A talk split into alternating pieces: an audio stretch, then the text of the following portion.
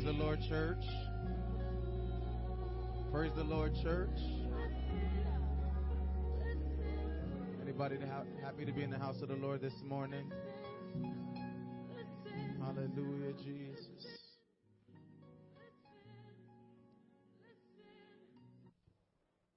We bless your name, Jesus.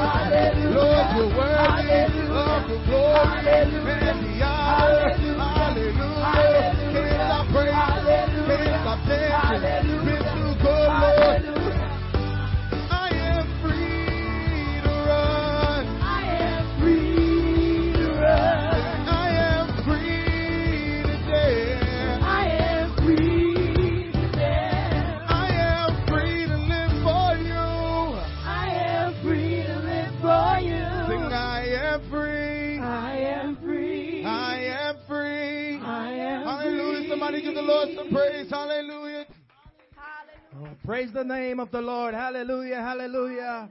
We're going to ask you to continue to join us in worship as we pray this morning. Father God, we love you, Lord God. We thank you this morning, Lord God, for being free in your presence to worship, Lord God. Oh God, free to worship you, Lord God. We ask you to touch us this morning individually and collectively, Lord. Let your anointing flow upon us like never before, and that you will bless us continually, Lord. Oh God, we give you glory and all the honor this morning. We worship you and praise you.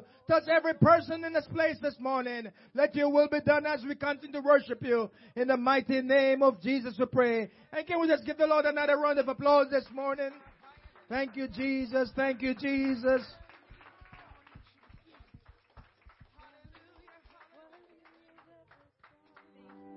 Worthy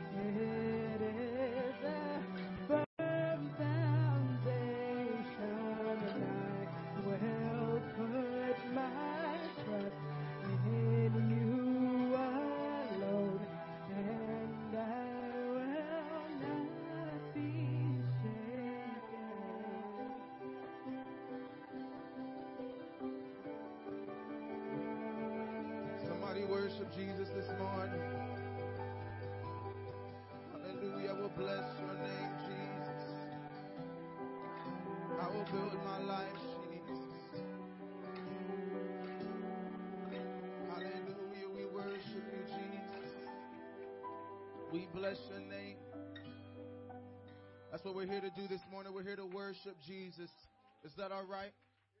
Sometimes we can be a little uncomfortable, but we're here to worship and magnify the name of Jesus. Hallelujah, Jesus. We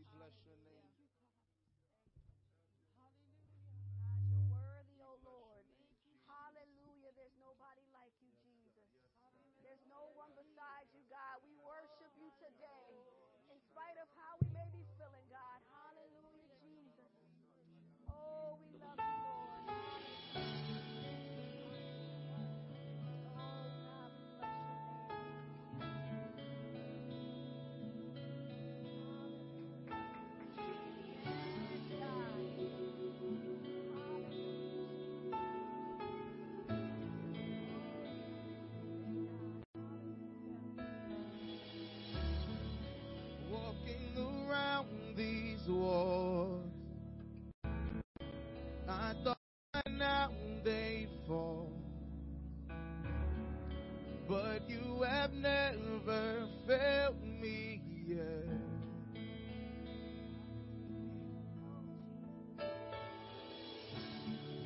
Waiting for change to come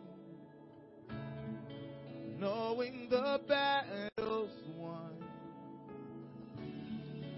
For you have never failed me yet.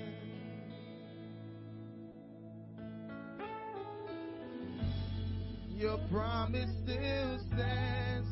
Great is your faithfulness, your faithfulness. I'm still in your hands. This is my confidence. You've never failed me yet. You've never failed me yet. Hallelujah, Jesus. Sing, I know, I know the night won't last. Your word will come to pass. Your word will come to pass. Hallelujah, Jesus. My heart will sing your praise again. Say, Jesus, you're still enough. Jesus, you're still enough. Oh, so keep me, keep me within your love. My heart will sing your praise again.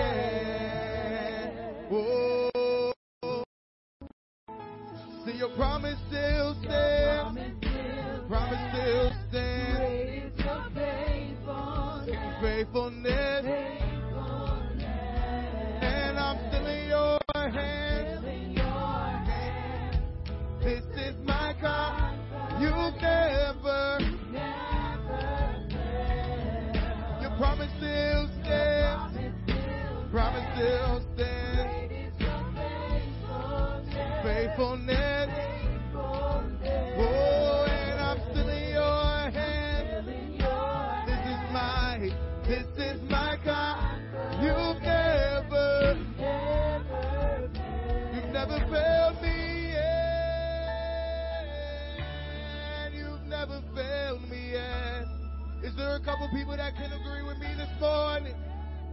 Doesn't matter what you've gone through. Doesn't matter what it looks like. He won't give up on you. He won't fail you. I trust you, Lord. I trust you, Lord. Hallelujah. Put your hands together this morning.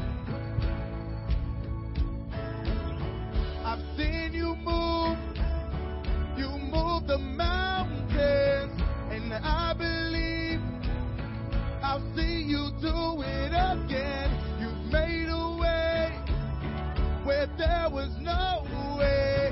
And I believe I'll see you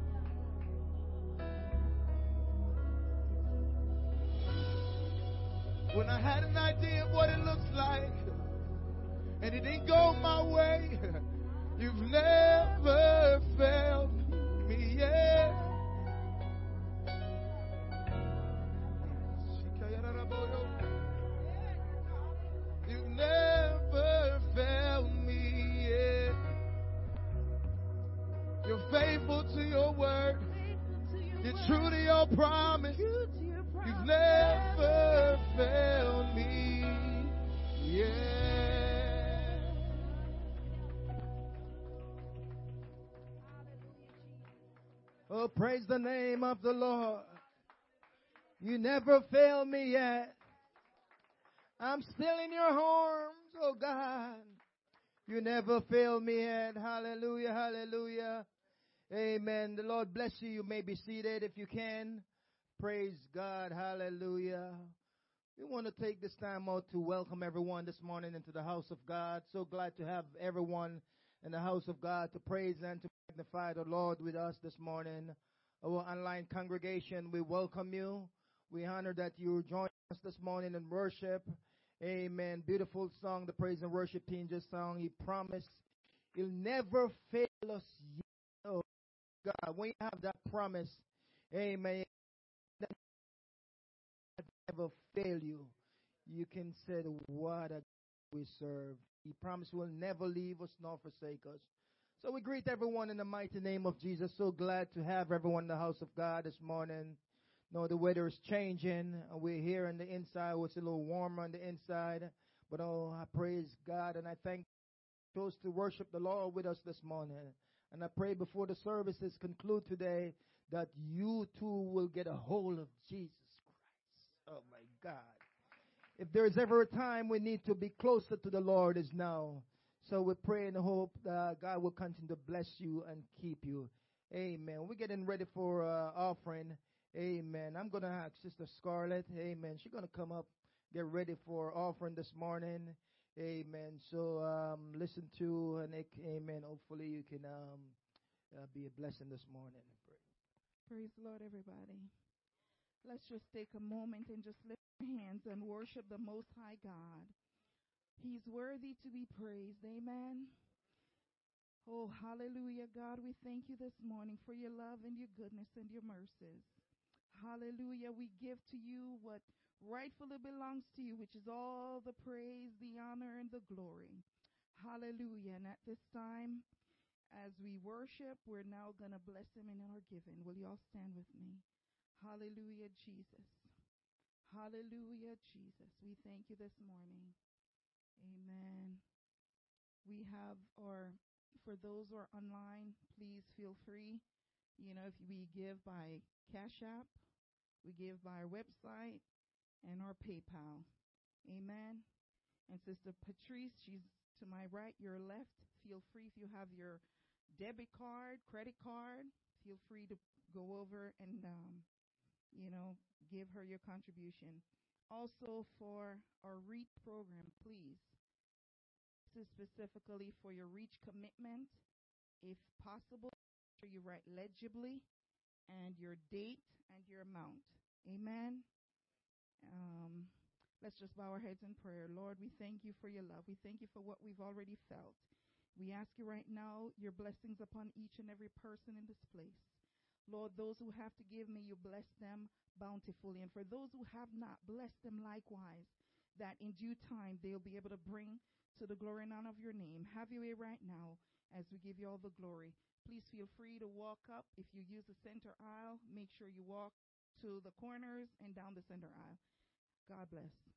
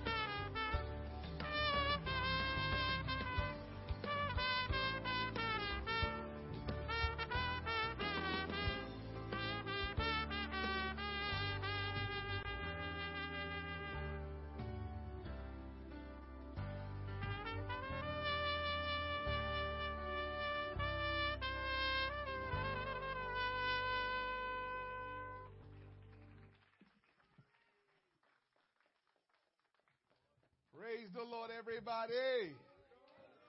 My God. I am so excited about being in the house of the Lord, about being in his presence. In his presence, there's fullness of joy. And at his right hand, pleasures forevermore. I serve the true and living God. And what God does for us is nothing comparing to what we could ever do for him. And that's why everything that he commands and wants for us to do, I do everything I can to do what he asks.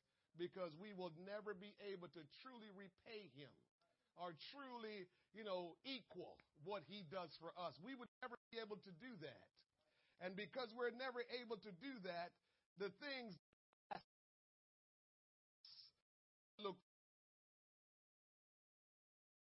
doing. So I thank God this morning. When I walked in the house of the Lord this morning, I just enjoyed and felt His presence and just, I was so glad to be here this morning. I say, God, I thank you. I thank you for the house of the Lord. I thank you for the family of the faith. I thank you, Lord, for just being you and all that you're doing in the midst of us and in our lives. Amen. As I mentioned this morning at the 9 a.m. service, uh, my wife and I are truly indebted to all of you for your gratitude, for all of your love, and being so caring toward us in this great time of need of support in the loss of my father in law and my wife's dad. Man, that is so hard, so difficult. And um, you know, it's a lifetime experience. You experience him dying or whoever your loved one is that may have died that's close to you. Um, the, the, the passing of that individual, it occurs, but that's forever. And so, you know, next week doesn't change anything. That person is still gone. And that's the way it will be forever. And so that can be challenging and that can be hard. But with the strength of the Lord, we continue to go on and we trust the Lord to help us in going forward. So we thank you and we continue to covet your prayers and just all of your love and kindness. It is so good to be a part of a church, a real church, where the people of God are sincere about God and they do all that they can to please the Lord. I believe we had a, a very good service yesterday where everything was decent and in order. You know, I like to say when you get around, for those of you that are not, you know, you you might or might not understand, but um, I'm Jamaican. I love being Jamaican, but I also know some of my peoples could be rude and do whatever they want to do. I know there's rude people everywhere, but I'm just talking about my people right now. And so I know we can be rude and get out of control sometimes. And so we went from a viewing Friday night to an entire funeral service yesterday and then went to the cemetery for the burial and nobody was rude. And even when we went to the repast, nobody was rude. I said, man, my people did a great job for the entire time and I appreciate that. And I'm sure my father-in-law is like, you know, that's what he would want. Um, you know, cause, you know, people get out of control. He don't like that. And so, um, I'm sure if he was here to see it, he would have been pleased with how everything went. And he liked to eat, and surely we made sure there was a lot of food. And so all the family, we all we all appreciate your kindness and your goodness, and we can't thank you enough for being there for us. And um, we're grateful. Amen. We have a couple of guests with us this morning that I certainly would like to recognize and let them know how grateful we are that they came to be with us because we know, regardless of how our guests may see it, we know in this church when we have guests, it's orchestrated by the Lord Jesus Christ. Someone may have come over to them and initially initially say to them, "Hey, would like to invite you to this church, like for you to come." Someone did that, and that person was being used by God for God's plan to unfold in your life. So this is a part of God's plan unfolding in your life why you are here this morning. And so we thank God for those that were obedient to the guiding of God's Spirit to get you here. Amen. But we thank you for coming and answering the call in obedience to what God wanted to do in your life. So, Clinton, amen. Clinton, if you could just raise your hand so we can know Clinton is in the house. Amen. Clinton, we are so grateful to have you this morning with us, as we say. God brought you here, and we thank God that you came to be with us. And we want you to know, Clinton, that if there's anything at all that we can help you with in finding your purpose in Christ and knowing who He is, we would be ecstatic to help you to know more about Jesus Christ. Thanks for coming. Amen. Latoya Salter. Amen. Latoya Salter. Nice to have you this morning. Nice to have your children with you. Amen. That word Salter means a lot to me. And so when I see it anywhere, I pay attention and investigate. Which Salter is that? And so, Latoya, your father in law, over 20 something years ago, I don't know if I should be telling this, but it's such a powerful testimony. I can never stop from telling this testimony. Her father in law, who is with her this morning, over some 20 something years ago, met us while we were out evangelizing. He's in church. He's a part of a church. As a matter of fact, he is a minister, an elder in the church. He teaches in the church. But he found some things out in the scriptures that he realized that it wasn't outwardly being practiced where he was. And so he started digging in the scriptures and start learning more about you know, what he believed the scripture says, and he's correcting what he saw in the scriptures. And he decided that, you know, they don't outwardly practice baptism in Jesus' name in my church. But these guys that I encountered, that's what they do. And so I am going to, you know, look them up and call them up and, and see if they would baptize me. This is over 20 something years ago. So he, he called us. We went and picked them up, brought them to the church and we baptized them in Jesus' name. After we baptized him in Jesus' name, he went back to his church, teaching and stuff. I like this because now he's in a church that might not outwardly teach some things that he has discovered in the Bible that whether they have, they have discovered it and don't want to teach it or not sure how to teach it, doesn't matter. But God has a ram in the bush. And so this man of God is in his church, and as God led, leads him and God uses him, he teaches the word of God. And guess what? Every so often I get a call from him. Hey, brother. I said, what's that? I got one to get baptized. And he comes, we baptize him. I remember one time, hey, brother, I got three to get baptized. And he brought them, they come, we get baptized. And he's still going. And now he has watched me and he has learned. And so now, whenever he can, when they want to get baptized, he takes them and baptizes them in Jesus' name. And so that's just such a powerful testimony that make, make sure you know this man. This is a man of God that God has so positioned in this hour to do the work of the ministry. And he has done it to the point where he hasn't offended where he's teaching. He's loving them and doing what he's doing, but he teaches the truth, what the word says. And I appreciate him. And he's brought his daughter in law and his grandchildren with him this morning to church. I thank God for him.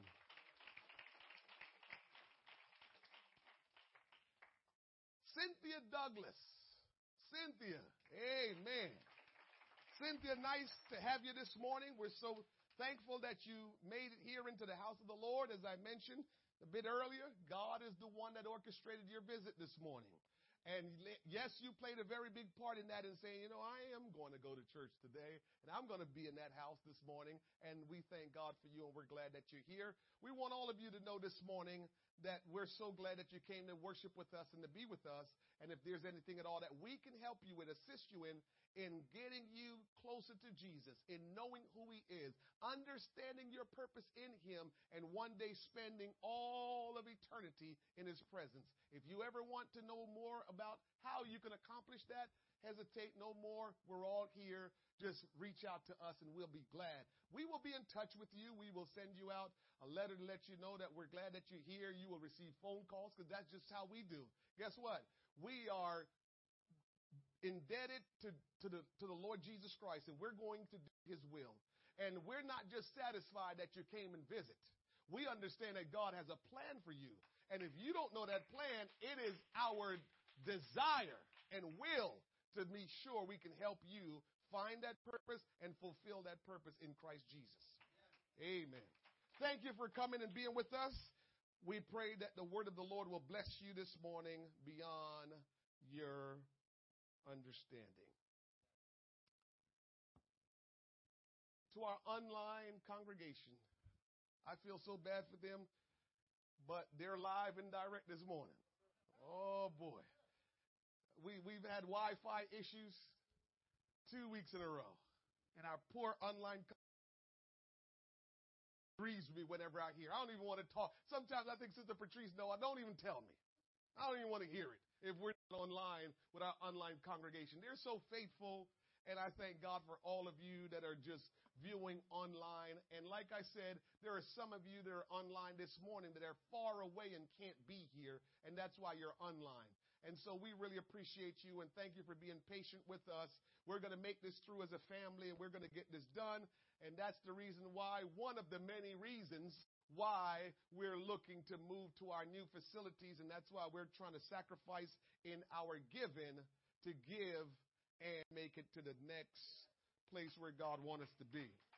We're, as you know, we're already engaged in a contract and all we're doing is working through the processes. And I don't even want to tell you, I've got three jobs, three full-time jobs that I work, man. I'm not lying to anybody. I've got my regular corporate job that I work each week. I obviously have my family, you know, that that's, you know, whatever you want to call that. And then just keeping up with everything that goes on with this property. But, you know, God is interesting in how he does things, Ethan. God gave me a profession by over the past 20 years, I've been what you call a project manager in my secular um, life. And in, in the details of being a project manager is just broad. And so there's a lot of things that's involved in that.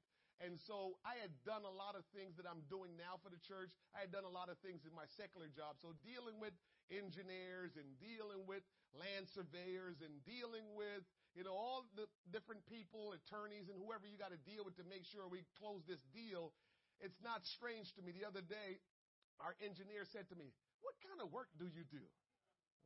I said, I, am I'm, I'm a project manager. He says, Man, you ask all the right questions. You, I said, Yeah, okay. You're not slipping up on this church. And so I'm on them like white on rice. Every decision, I am on them. So it, it's taking its course and it's moving forward. And anytime I feel like there's, you know, a little issue here, I, I get on everybody. You know, I'm, I'm on them. And so we're moving right along. Um, our engineer, he's almost done with his portion of what he needs to do.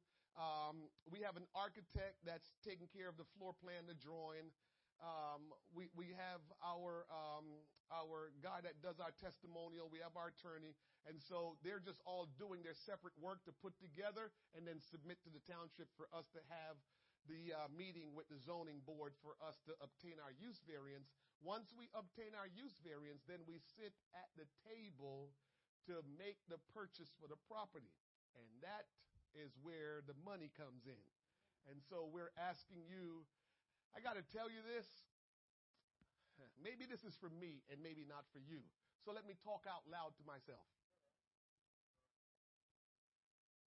Now that you have made your commitment, Wayne, to the vision that I've given you, now that you've made your commitment and you're, you're well in hand of fulfilling that commitment, you did what you were able to do.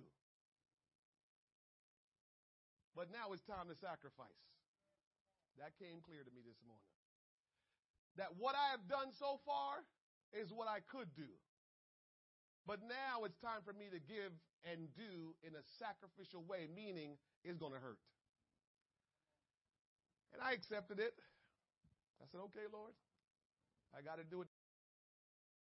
I got to do it till it, it, it makes me uncomfortable, till it makes me. What I have pledged to give, it's not pennies. But apparently, God has said it's not making you uncomfortable. That's not making you uncomfortable. I need you to give till you're uncomfortable, till, till, till, till you're very stretched. That's what God wants me to do. It's up to you. I pledged over $10,000, and I have every intention to keep up to all of that. But God has already told me that's what you can do. Now I'm ready for you to give in a sacrificial way. That hurt my feelings, of course. But He God. I love Him. And I'm going to do what He wants me to do. Amen. So we'll get into the word of the Lord on that note. Stand with me. Support our Reach program. Give, and the Lord will see to it that you will be blessed beyond measure. We need to reach the lost. Something that I discovered this morning, transparent pastor, he, he can't help himself. Or like I like to tell people, the pulpit is truth serum. Um,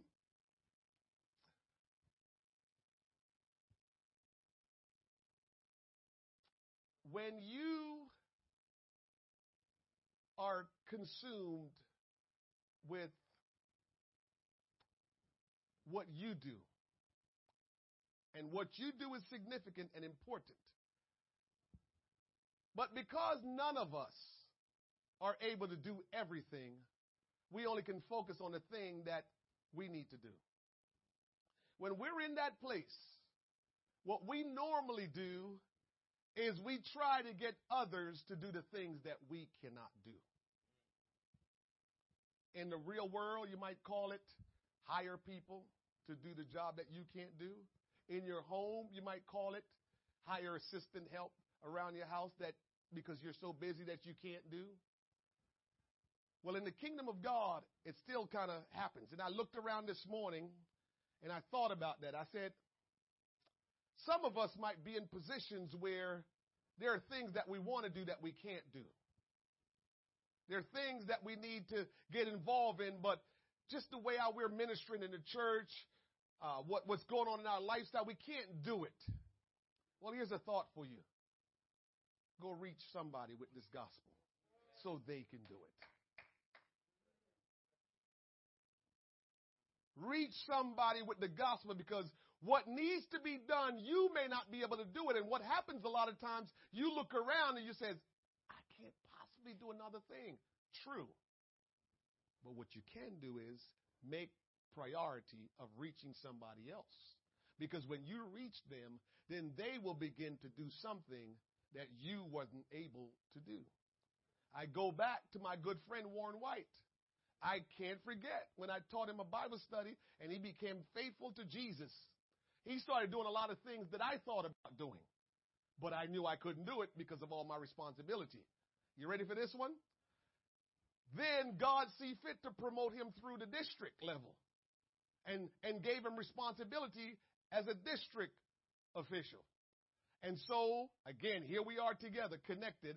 I'm doing some things, but there are things I can't do that he started picking up on it because he knew my spirit. So now he's like, we got to get this done. So he would begin to get things done that he knew I wanted to get done, but I just couldn't get done. Then you want to hear some more? I get promoted some more in the district and became the district superintendent, and he became the NAM director. And so now I became an advocate for what he wants to do because I knew exactly what he wanted to do because I was in that position. So now we begin to make it happen from a standpoint of, I know what you want. Tell me what you want. And so now we work together in tandem to make sure this district is benefited because I know what he's trying to do and I know the heartbeat of what he wants to do. But you know what that all came from? Winning the soul. So what you can't do, don't get distressed and feel like, what am I going to do? Pastor, you keep saying doing this. I'm not trying to tell you to pile more on. I'm telling you, ask God to lead you to someone who wants to be saved, who wants to know Jesus, who wants to come to understand their purpose in Christ and fulfill it. And you will begin to see that person do things that you wish would have been done, but you never saw it done. And now here comes this individual doing it, and you're wondering, my God, God is so good. This is what I always wanted to see done, but I was never able to do it. And God send the right man or the right woman to come and do it. So what you may not be able to do, don't get discouraged and distressed. Don't get frustrated with me because I continue to reiterate it. Just take what I'm telling you today and pray every day. God, lead me to someone that is seeking to know you, that wants eternal life. Lead me to them that I can help them achieve and obtain a relationship with you. And if you do that, then you will get to a good place of not being frustrated by me sometimes and not finding yourself giving up on things and seeing things getting done in the kingdom of God. Second Kings chapter 5. Good to have everybody. Can't help myself but to get into instructions to help you. We're going to do this together. I, I, I, this morning I wanted to, I'm texting back and forth with my wife and I just got so caught up, but I forgot to send, um, uh, send a text that I was going to tell. I said, baby, we're in this together until either till Jesus come or till we both go in the same grave. That's right. We all, we, her and I both either going in the same grave or we're going to heaven together. That's how it's going to be. We in this together just like that. I'm telling you, man.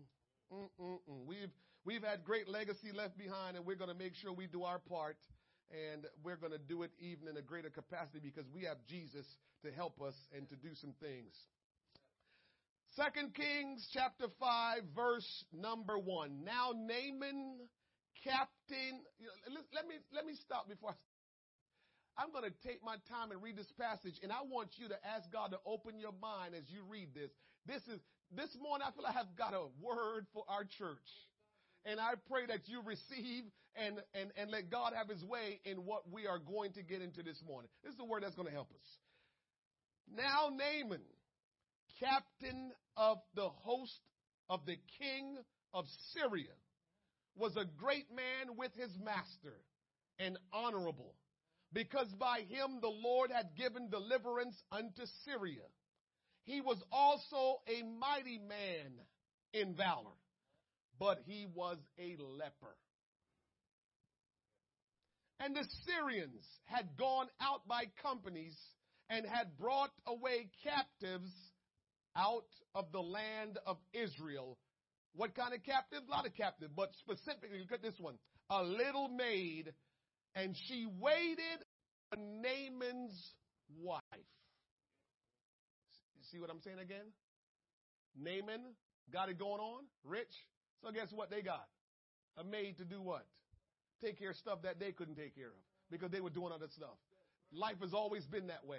This is not to try to look down or look up or look sideways. It's just the way it is. There are people that's going to play different roles in this life. It don't make them less than or nothing because for some of you that understand people that come from the foreign country. We come to this land, the greatest country in the whole wide world, this country right here, and we do all kind of stuff. It don't make us less than. It just means we're going to do whatever we need to do. No disparaging look on nobody for whatever anybody else do. But the point is I'm pointing out to you is she waited on Naaman's wife. And she said unto her mistress, would God my Lord were with prophet, with the prophet that is in Samaria, for he would recover him of his leprosy. And one, and one went in and told his Lord, saying, Thus and thus said the maid that is of the land of Israel. And the king of Syria said, Go to, go, and I will send a letter unto the king of Israel. And he departed and took him and took with him ten talents of silver and six thousand pieces of gold and ten changes of remnant. And he brought the letter to the king of Israel saying, Now when this letter is come unto thee, behold, I have therewith sent Naaman my servant to thee, that thou mayest recover him of his leprosy. And it came to pass when the king of Israel had read the letter that he rent his clothes and said, Am I God to kill and to make alive that this man doth send unto me to recover a man of his leprosy? Wherefore consider, I pray you, and see how he seeketh a quarrel against me. And it was so when Elisha, the man of God, had heard that the king of Israel had rent his clothes, that he sent to the king, saying, Wherefore hast thou rent thy clothes? Let him come now to me, and he shall know that there is a prophet in Israel. So Naaman came with his horses and with his chariot and stood at the door of the house of Elisha. And Elisha sent a messenger unto him saying, Go and wash in the Jordan seven times, and thy flesh shall come again to thee, and thou shalt be clean. Leprosy is considered dirty, not necessarily a sickness. So when you have leprosy, be made clean more than anything else. But Naaman was wroth and went away and said, Behold, I thought he would surely come out to me and stand and call on the name of the Lord his God and strike his hand over the place and recover the leper. Naaman, Naaman. Verse 12. Are not Abana and Pharpar rivers of Damascus better than all the waters of Israel? May I not wash in them and be clean? So he turned and went away in a rage. And his servants came near and spake unto him and said, My father, if the prophet had bid thee to do some great thing, wouldn't thou not have done it? How much rather then when he said to thee, Wash and be clean? Then went he down and dipped himself seven times in Jordan, according to the saying of the man of God. For all the people that want to belittle and despise and, and think because we in the flesh, Rosalie, that we not men of God and what we say is coming from God. We might be flesh and blood like you, but we certainly are used by God when God sees fit. And his flesh came again like unto the flesh of a little child, and he was clean. And he returned to the man of God, he and all his company, and came and stood before him, and he said, Behold, now I know that there is no God in all the earth but in Israel. Now therefore I pray thee, take a blessing of thy servant. I want to talk to you today on this topic called to be a difference maker. Called to be a difference maker. I feel the Holy Ghost. From the moment God put this word in my spirit, I felt the Holy Ghost. I've been walking in the Holy Ghost just because God has put something in my spirit to share with his people. And I feel like today God's going to help somebody in this house. Father, in the name of Jesus, I just want you to anoint me just the way you want to and use me just the way you want to. Allow me to rightly divide the word of truth, Lord God, to speak as your oracle this morning and to move in the realm of the Spirit, feeling after you and being led by your Spirit, Lord God, in declaring the word of God with authority, with power, and with knowledge and wisdom, Lord. I pray today that every person under the sound of my voice will hear what the Spirit is saying. And oh God, that their life will be changed uh, Uh, that they will not leave this place today uh, without a touch from you, uh, without an encounter from you, uh, without you, Lord God, helping them uh, to get into that position, to get into that place, that post of where they belong, for they've been called by you to be a difference maker. I pray that they will hear what the Spirit is saying and that they will heed and obey and go forth in fulfilling the purpose and will of God. I give you the praise and the honor, Lord, for you alone are worthy. And I thank you for the great privilege to minister in your presence, Lord. I bless your name. I praise your name. Oh God, hear my cry and my plea today that your will be done and your kingdom come in this place and towards the people of God that have gathered together. Oh, wherever they are and connected with us today via live stream. Have your way with each and every one of us. We pray these things in Jesus' name.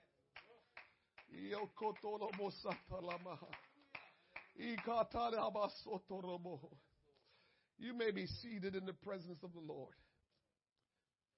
Consider the characters in this story that we've just read. Naaman was a Syrian military commander. He was also a leper. Naaman's wife had a maid, a Jewish girl, who told Naaman about a prophet in Israel, a man by the name of Elisha, a prophet who had a reputation of performing great miracles. So she suggested that Naaman should visit him. Naaman heeded her advice and went to see the prophet expecting to receive a miracle performed in a special way. the prophet, however, didn't even address him. Instead, he sent his servant to deliver a message to Naaman instructing him to dip into the Jordan River seven times.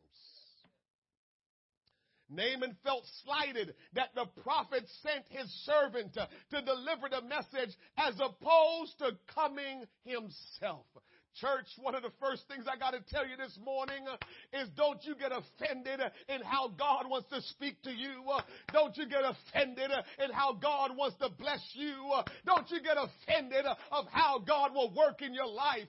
If God is working in your life, it doesn't matter how uncomfortable you may feel. If God is working in your life, it doesn't matter how you may perceive it. It doesn't matter because if God is working in your life, it's a good good work that's being done in your life. Uh, don't you get offended uh, about how it comes across, uh, how it sounds, or who he sends to you. Don't you get offended?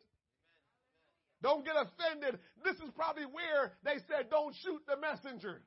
You know, we get that, we have that, that, that theme. Don't shoot the messenger. Yeah, this is probably where they got it from.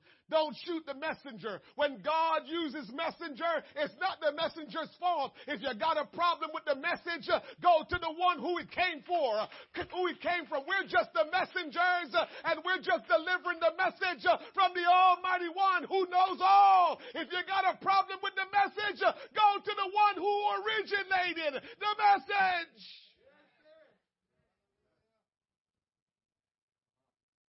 Not our message that we're preaching. We're preaching the message of Jesus Christ. Naaman felt slighted that the prophet sent his servant to deliver the message as opposed to coming himself. I don't know about you, but if I'm sick and I need to be healed, I can care less who the messenger is. As long as that messenger is bringing the recipe or the remedy for healing, I can care who I can care less who the messenger is. Just get me right. Oh, help us, Holy Ghost. Can you imagine Naaman must have been thinking, doesn't he know who I am? I'm a man of great importance, deserve to be treated as such. Doesn't he know who I am? And why in the world he wants me to go dip myself in that Jordan River, that dirty thing. Doesn't he know who I am? Don't let your importance get in the way of what God wants to do in your life. If you are so important that, that, that now it, things have to be a certain way for you, you know, Brother Scarlett, one of the reasons why I try my best to just keep being who I've always been, because I don't want anything to get in my way of being humble and submissive to God.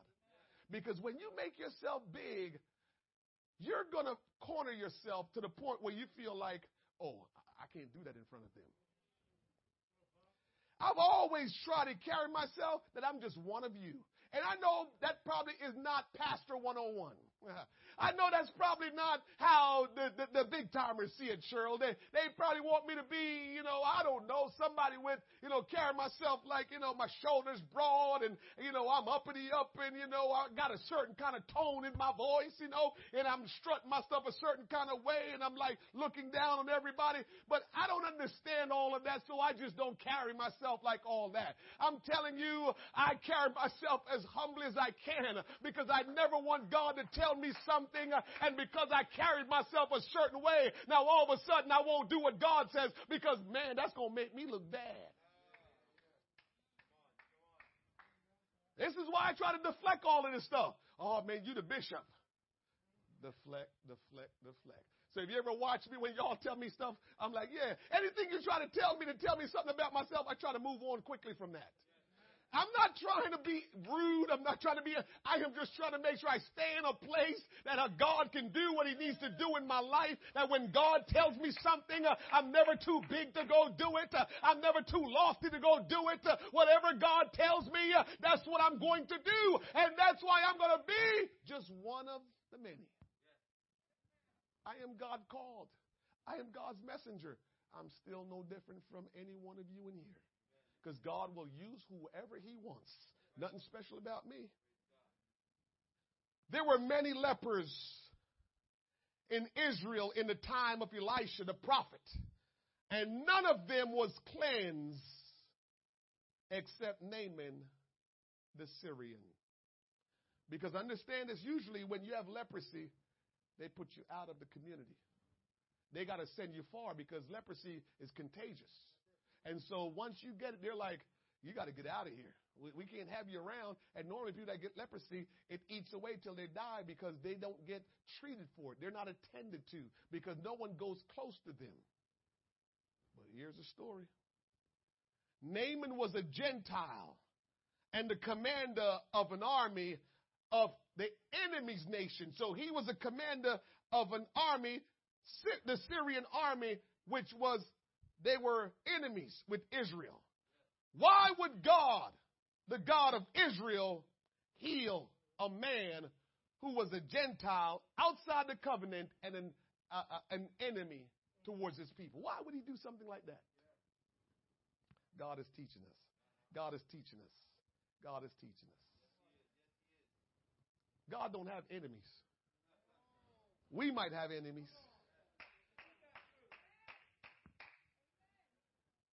And if you really want to be honest with yourself, you only have one enemy if you want to be frank. And if it's not that enemy, nobody else is your enemy. If Satan is not messing with you, nobody else is your enemy. So if your neighbor is not Satan, if your neighbor is not the actual devil, then they can't be your enemy. They gotta be the actual devil. And how do you know? Let me tell you something. Most of us ain't spiritual enough to deal with Beelzebub. So don't call nobody the, the, the, enemy or the devil because you ain't spiritual enough to deal, deal with Satan. Most Christians aren't spiritual enough. If Satan ever show up in your face, in your home, you can't deal with him. So don't even be bothered calling nobody Satan because you couldn't deal with Satan. No siree. No siree. We ain't prayed up. We ain't connected like we need to be to deal with Satan. So if he shows up, remember, there's only one Satan. Many demons, one Satan. If the demon himself, that devil, Beelzebub, Lucifer, if he shows up one on one with you, you in trouble if you ain't ready. So let's not even call nobody our enemy. Because they're not the devil. They're not the devil. Because that's the only enemy we have is the devil. Not your, not your neighbor, not the person that said something wrong about you, not, not anybody. Nobody's your enemy. You only have one enemy, and that's the devil. The Bible says not even death is your enemy.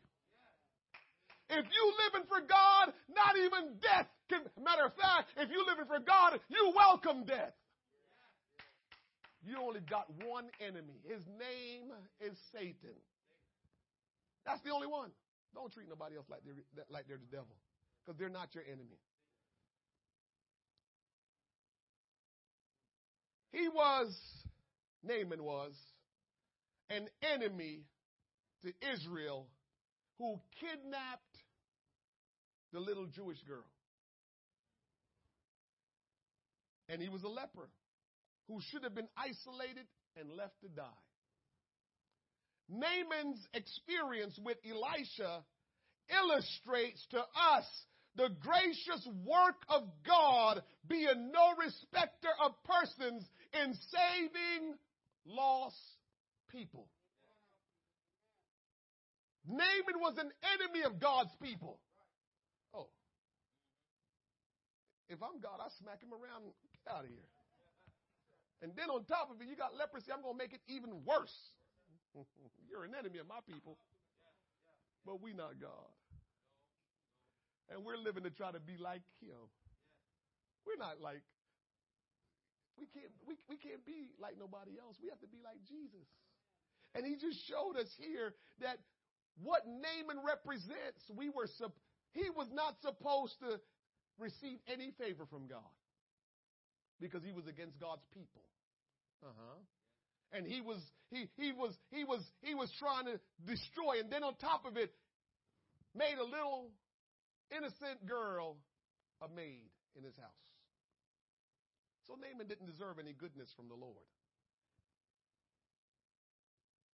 But God showed Naaman he was no respecter of persons. God is no respecter of persons, church. It doesn't matter where you are. It doesn't matter where you're from. It doesn't matter what language you speak. It doesn't matter what's your background. God is no respecter of persons. God don't prefer anyone over anyone. God loves all of us because he created all of us. He gave life, he gave life to all of us. And so he doesn't prefer any one group of people better than the other. We better get that one into our heart because our life experiences can make us not like a certain group for whatever the experience is. I get it, but that's why Jesus said we must be born again because when you're born again, you become a new creature. Old things are passed away and behold, all things have become new. If you've got hate in your heart, if you got distaste in your mind, whatever you got against, no ought against any other race or any other culture group, whatever you got in you, if you're going to live for God and make it to heaven, you got to get that thing out. You got to get that thing out. We're not going to heaven with that thing in us. Naaman's pride almost cost him his miracle. he had not, he had, he, he had no intention of dipping in the Jordan River. He had no intention of, of, of, of getting into that river because in his mind, man, you know who I am? That dirty thing. He had no intention until, if you was reading closely with me, you'll realize his servants that was with underline the word servant.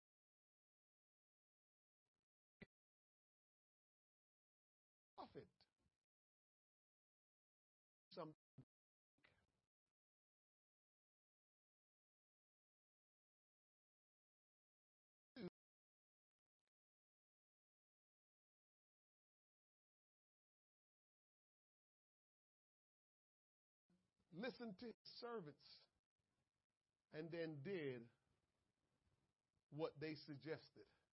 Remember how it went.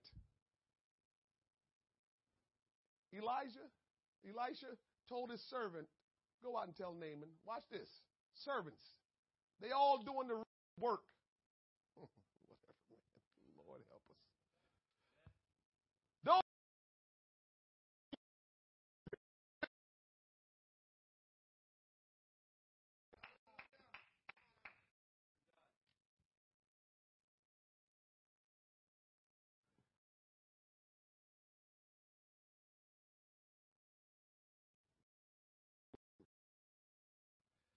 And when the prophet sent out his servant to say, times, Naaman was offended.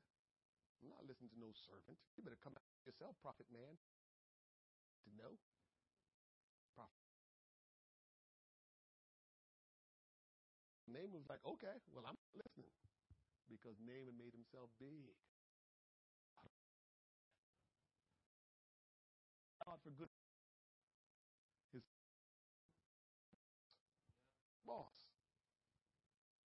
they know they want their boss to be healed. Because if he don't get healed, he's going to die. Boss. Man, if he would have told you something, you know, big, you'd have done it. It's simple. Just just go, please, boss, and dip yourself seven times. I know it's dirty, but can you just go and dip yourself in that Jordan River so you can be made whole, so you can be clean? Go ahead, boss, please just do it. The servant told him. The man of God sent his servant to tell him, but he didn't do it. But thank God he had good people around him. I want good people around me. I want good people around me that when, when, when I get a, a little off kiltered and start looking at things the wrong way, I want good people around me to bring it to my attention. I was messing with somebody back here this morning. Um, um, a, a, a young lady by the name of Nadine, she comes ever so often. And so she said to me this morning, why every time I come to this church, you talk about me, pastor? Now she was saying it tongue in cheek because, you know, when the Spirit of God moves and you start talking, you know, you speak by the, you know, the inspiration of the Holy Spirit. And so, you know, when you do that and God speaks to people, you know, a lot of times God, when he's speaking to us, it usually go against our comfort, comfort, you know, feelings and things because we're so out of the will of God in our comfort zone he needs to speak to us, and it's going to go against what we normally feel because we're so comfortable with what we like to do. So when most of the time God talks to you, He's going to make you feel uncomfortable, right? And so when I told her this, I said, sister, that's because he loves you so much why he's always talking about you. I said, every time you come and you hear from God, it just means that he loves you so. The Bible says he chastens them that he loves. So when you come and you hear something that you don't like, it means God is paying attention to you and He's correcting you. That's a good thing. That's a good thing. Have good people around you that when you are off kilter and you're not seeing things the right way, if, if everybody around you, I told her that this morning, I said, if everybody around you only tell you what you like to hear, you're in trouble in the group you're hanging with. I don't want to be in a group that everybody's telling me what I like to hear. This is why in our leadership that in this church, I'm okay with conflict. All of us. I'm not to be in a group. You know, just imagine we all, yes, sir, yes. Now, when God gives us a vision and a, guess what? Either you win or you're not, then you are God when we're just having discussions and we're trying to go somewhere without discuss, it's okay. I'm comfortable with somebody disagreeing with me. And you need to be that same way too. Because if everybody tells you like, tell you that right now. That's why God created marriage.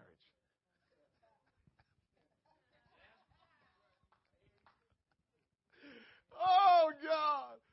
I know that's not the reason why he created marriage, but I just had to slide that in there. You know, your marriage is still going. Oh boy, you done got chopped down. I don't care who you are. Hey, you know, you're not really married if you didn't get chopped down. you think you're doing all right. You're getting chopped down. At a time, guess what? Chopped down. So God gave us marriage to keep us humble. You in trouble when you married and you're not humble. that, that means you're just haughty and you don't care about what anybody thinks, which means you're going to find yourself in a bad place if you don't care about what anybody thinks. You better care about what people think. Because sometimes you can be the only fool just going in the same direction and they're trying to tell you that's not the right way. and we know wives will tell us, husband, you, you, you, you keep going. You better not be going that way. They'll tell us. Mm-hmm. Both Naaman and the prophet Elisha were well known in the story we just read. Uh huh. Both are still well known today.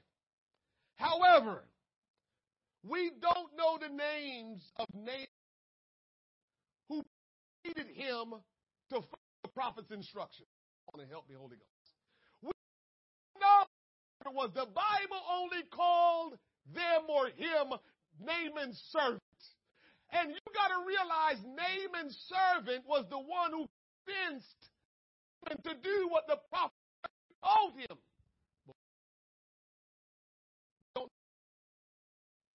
Who know the name for? That captive Jewish girl. We don't know her name. To me, the two most significant people in this story we're dealing with, we don't know their names. My God, help me, Holy Ghost. The two most, listen, Elisha isn't that special because God is the one that guides him and directs him. Just like I just told you, there's nothing special about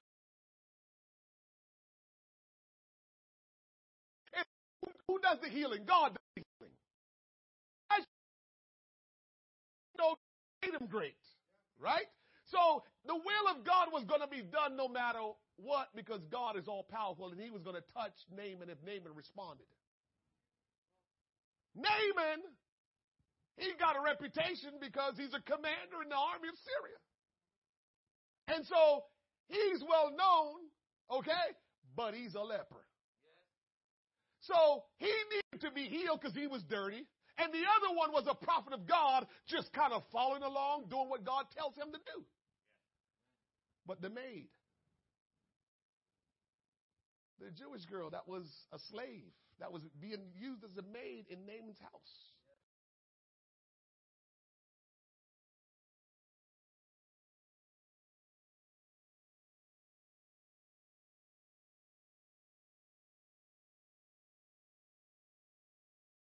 do because if you don't do it, you're going to die. And we don't know their names. We don't know the names of two of the important people in this text. So much significance in what we're reading about today, and we still don't know their name. If anyone had an excuse, to get involved or not to get involved, to, to, to being a difference maker, it was that little maid. You got to realize that little maid, she was brought out of captivity. So you know how it, well, you don't know how it goes. Back in the day when they had wars, so if Syria had a war against Israel and they defeated Israel's army, they was able to take the spoils. That could mean the people as well. They can take whatever they want once they won the war. And so when Naaman's army won the war against Israel, they said, we taking this, we taking this, we taking this. And he said, you know what? Let me get this little Jewish girl and give her to my wife so she can serve so now she names house as a slave, a servant. Why would she want to help a man?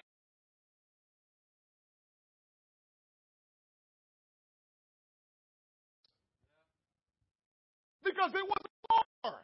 So the question is, why would this little Jewish girl servant want to help somebody when she probably don't have parents anymore, when she probably can't get to practice her belief in, in her God like she want to. She can't live the way she used to live. She can't be among her people the way she used to. Why would she want to be nice to Naaman? Hmm. Help me, Jesus. If anyone had an excuse to not get involved, to being a difference maker. I'm talking about being a difference maker today. If anyone had an excuse not to be a difference maker, it would have been this young girl. Naaman was probably responsible for reason to be to him because he was probably responsible for why she was where she was.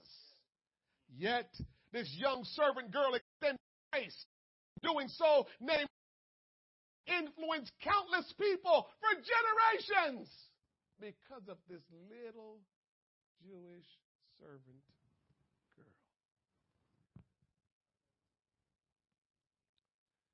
Your life could influence generations but can you be content with being a difference maker and not be recognized without anyone knowing your name or without you ever being in the spotlight for many to see?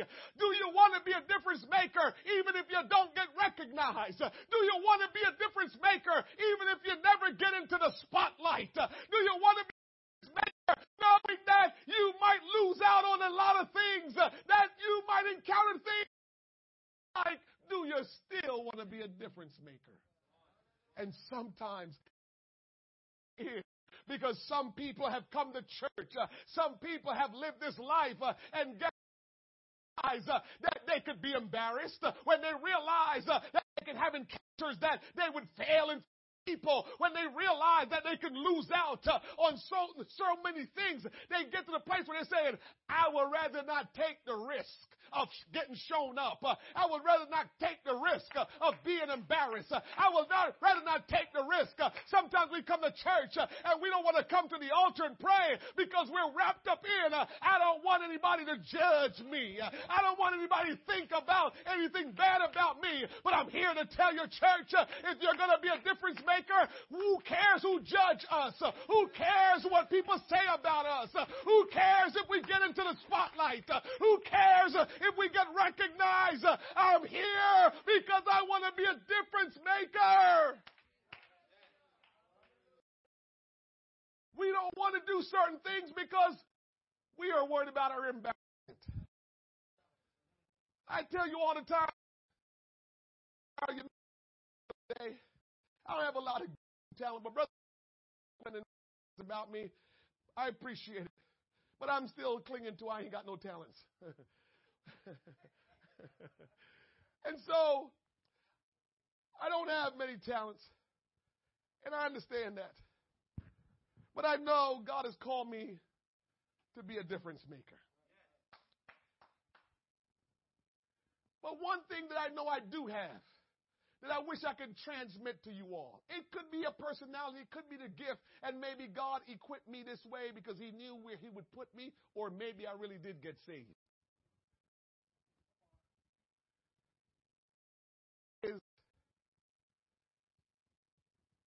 Once I fixed my eyes on Jesus, I decided that none of the uh-huh. I got one. Uh-huh. Got one, yeah. Uh-huh. Let me let that breathe for a little bit. Let me let that breathe for a little bit. Cole, once I got saved, I in my mind that none of you, whether you're in the church or you're out of the church, is going to make me get a different attitude. Is going to make me get so offended that I can't keep going. Is going to make me get all up in arms about this and that. You all are crazy if you think I'm going to ever get to that place, and you are crazy for ever getting to that place. Pull up yourself and say, I'm living for God and my eyes are fixed on Jesus and it doesn't matter what you I am going to heaven. I'm going to live for Jesus, and nobody's going to get me off track. You're all crazy. We get all tight wad. Because we're all, you know, man, you can come to me and tell me anything. I didn't like what you said. I didn't like you did this. And all I would say is, really, what can I do to make it better? You see, you see how easy this is? What can I do to make it better? Why am I like that? Because my determination and all the fiber within me, everything that's in me, only I'm my one talent. I'm one track mind. That's why I can't multitask. And I'm glad I can't multitask because all I can do is fix my eyes on Jesus and keep going in one direction. And so everything that comes to threaten me going in the same direction that my Savior is going, everything that comes to threaten that, I don't have time for it. I can't look that way. I can't do it. I can't comprehend multitasking. I only got one way to go. And I pray you do the same too. Get yourself into a place where you can't multitask. Multitask get you in trouble. Multitask get you in trouble. Because you're trying to live for Jesus and multitask him with everybody else. Oh, y'all don't want to mess with me. You're, you're, you're, trying to live for Jesus and you're trying to do this, incorporate this and incorporate that. Are you kidding me?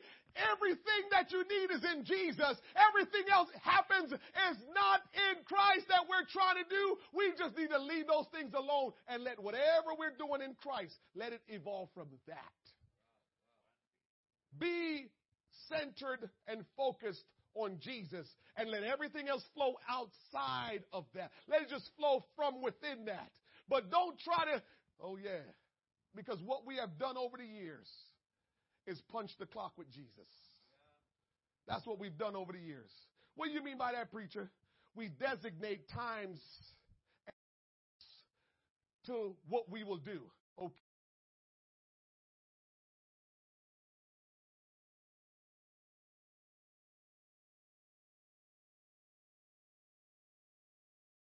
Thing, and let me get that done. And then when I'm done with that, then I'll move to this. And okay, tomorrow I'll do. And all of it is now all separate. You come, come, come, compartmentalize everything when you're supposed to be in Jesus all the time. You're supposed to be in Christ all the time. And everything that will happen in your life flows from that. Don't go make something else someplace else. Your relationship with Christ. And if it flows that way, then you'll know what to do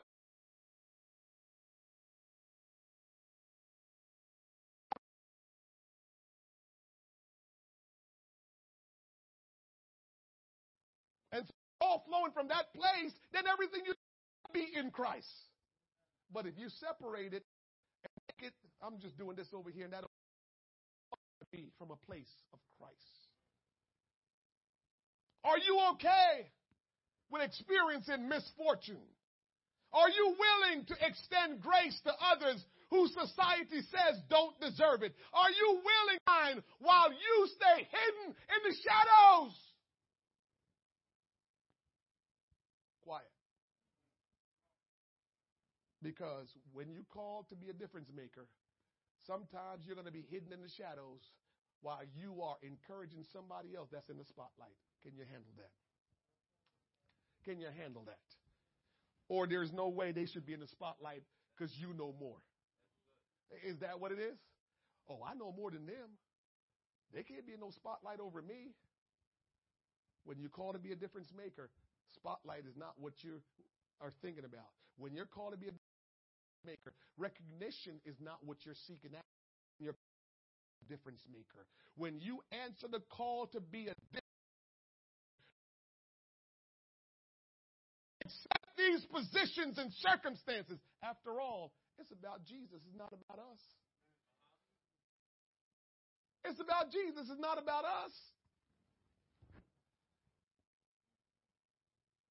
Difference makers are people who align themselves with God's plan and purpose. I'll say that again. Difference makers are people who align themselves with God's plan and purpose.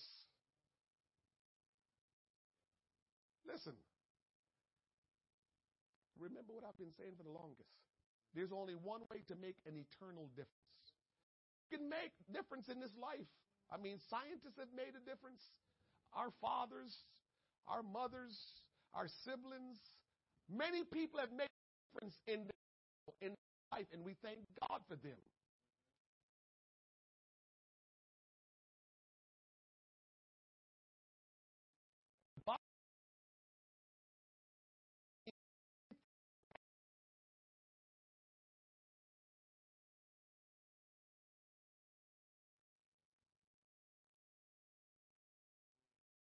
It will stand forever.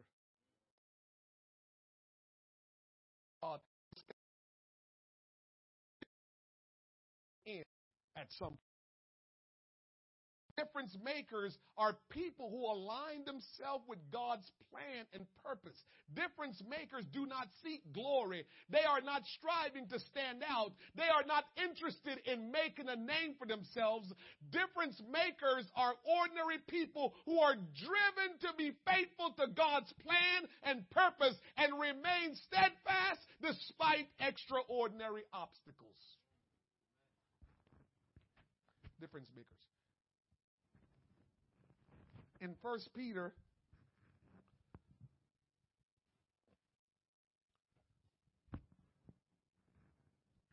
First Peter chapter 4.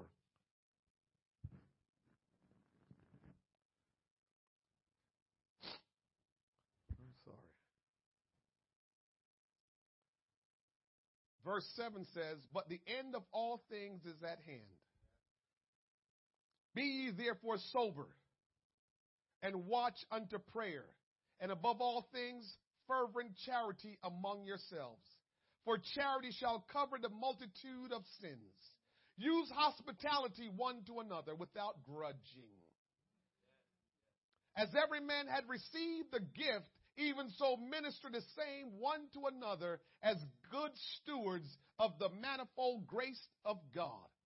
If any man speak, let him speak as the oracle of God. If any man minister, let him minister it as of the ability which God giveth, that God in all things may be glorified through Jesus Christ. To whom be praise, dominion, and forever. Amen.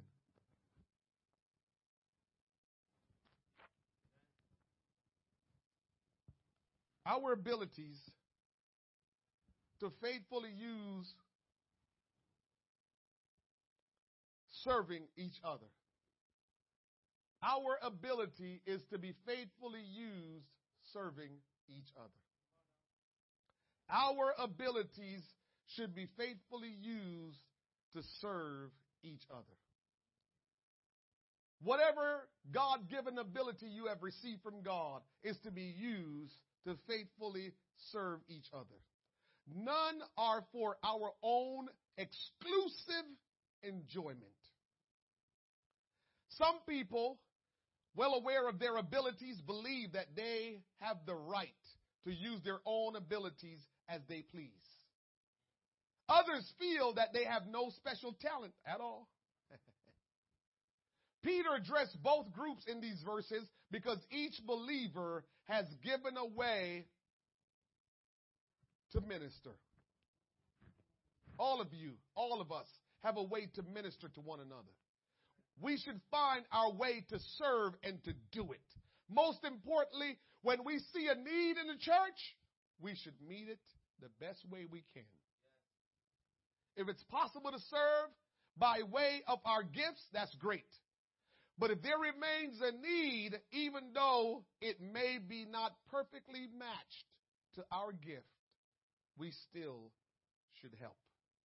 We should never withhold our ability to minister to one another. I don't know about you, and I don't know what you're looking for, but whatever you're gifted and blessed and talented with to do, it should be to minister, should be used to minister, to do, to help somebody else, not just so you can say, look what I'm doing, or to amass riches for yourself. It is to minister to the body. What are you doing with it? This little captured Jewish girl and Naaman's servant did not have much influence or much to offer. They were not recognized, but the impact they had changed a man's life and afforded him an opportunity to come to know the true and living God. I don't know if you recognize toward the end of that text as we re- was reading. Let's stand. As we were reading toward the end of that text, it said, Naaman said, Now I know that there's a God in Israel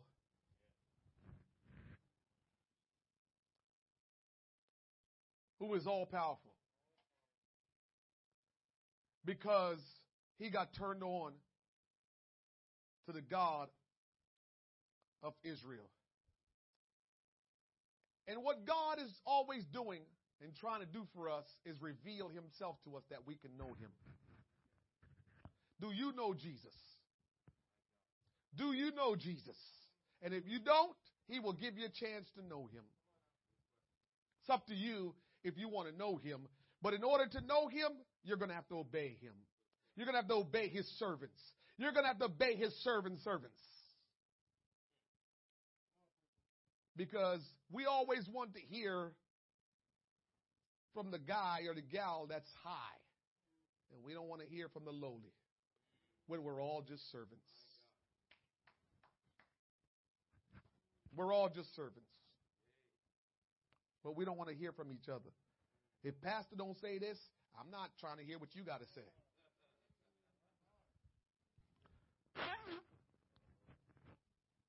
If pastor don't say this,